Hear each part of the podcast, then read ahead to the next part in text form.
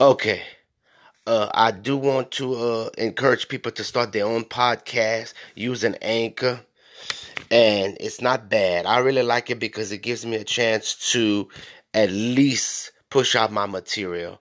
And it's a pretty decent app. And I'm hoping that everybody out there that's trying to start their own podcast would at least maybe try that app.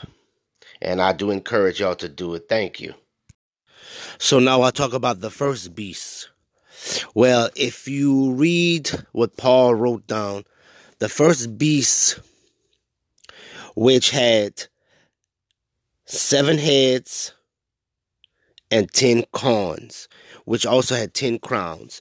Well, the 10 horns and the 10 crowns have to represent kings, and the 7 heads have to represent the 7 kingdoms.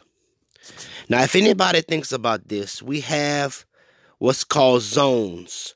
And if you know anything about mail carriers, they have zones.